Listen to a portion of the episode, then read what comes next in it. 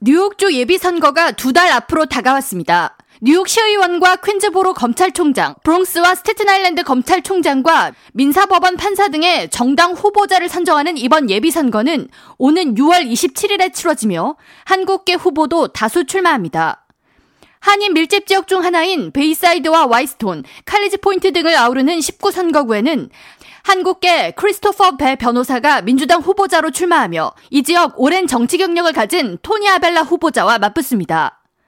아시아 태평양계 정치력 신장 연맹 출범으로 한인 유권자를 포함한 아시안 정치력 신장 활동을 펼치고 있는 민권센터의 김갑송 국장은 19 선거구는 보수적인 백인 유권자들이 밀집하고 있어 한인을 포함한 아시안 유권자의 비중이 30%임에도 불구하고 크리스토퍼 배 변호사가 유리한 상황이 아니라고 설명했습니다. 이 지역이 백인 유권자들이 상당히 그 보수적인 분들이 많아요.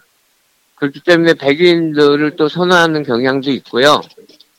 이 작년에 토니 아벨라 같은 경우도 이제 민주당 후보로 이제 출마를 했는데 토니 아벨라는 이 지역에서 좀 뼈가 굵은 민주당 의원이에요. 근데 민주당 의원들 중에서도 약간 보수적인 성향이에요. 그래서 좀 보수적인 표가 아직 많기 때문에 한인 후보들을 이제 좀 선호하지 않죠. 이 보수적인 백인 유권자들은. 시민참여센터 김동찬 대표는 19 선거구에 한인들이 가장 많이 거주하고 있지만 10년 전 케빈 킴 뉴욕시 small business 서비스국 국장이 민주당 예비 선거에 당선됐음에도 불구하고 공화당 후보에 패한 지역이며 지난 시의원 예비 선거에서 리처드 리 후보는 토니 아벨라, 즉 보수 성향의 민주당 후보에게 패하는 등 한인 후보들이 고전하는 지역이라고 설명했습니다. 19지역구는요, 어, 여전히 지난번 선거 때 이 트럼프가 이겼던 선거고 지난 어, 주지사 선거 때도 어, 이 민주당이 공화당한테 진 지역구입니다.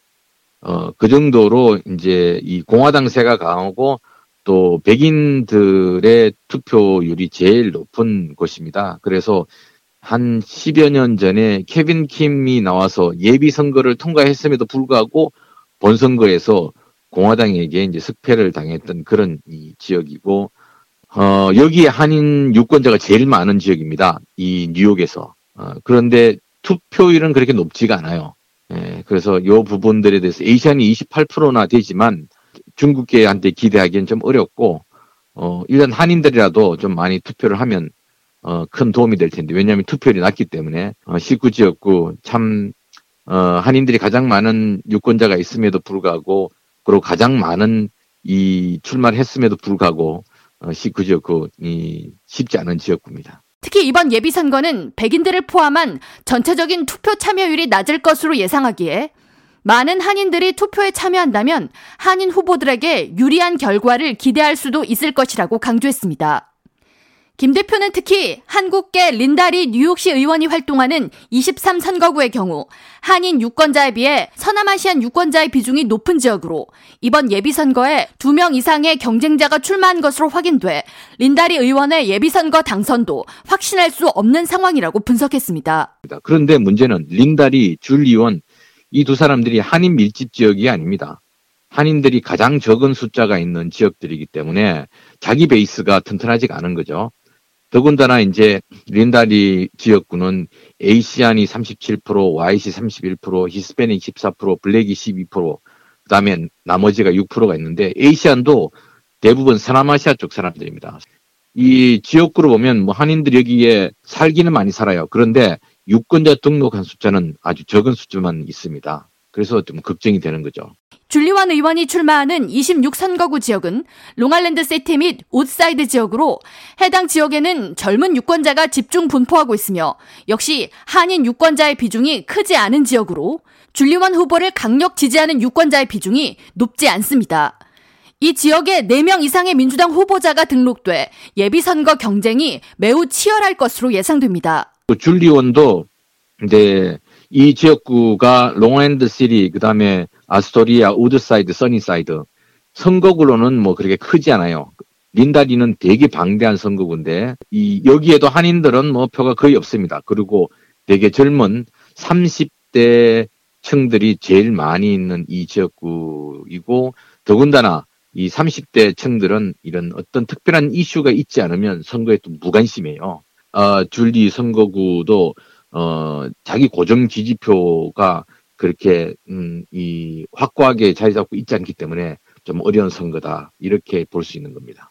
민권센터 김갑송 국장은 선거 직전에 투표에 참여하고자 유권자 등록에 대한 한인들의 문의를 받을 때가 가장 안타까운 순간 중 하나라고 전하면서 이번 예비선거에 대한 유권자 등록 마감일은 6월 17일이라고 강조했습니다. 제일 많이 걸려오는 전화가 뭐냐면요. 저 투표하고 싶은데 어떻게 하면 되나요? 라고 투표 당일날 전화가 와요. 그래서 그러면은 안 되고, 왜냐하면 유권자 등록 마감이 있잖아요. 그러니까 항 올해 유권자 등록 마감은 6월 17일이에요. 유권자 등록은 관할 선거관리위원회 사무실에 직접 방문하여 등록할 수 있으며 뉴욕주 DMV 웹사이트를 통해 온라인으로 등록할 수도 있습니다.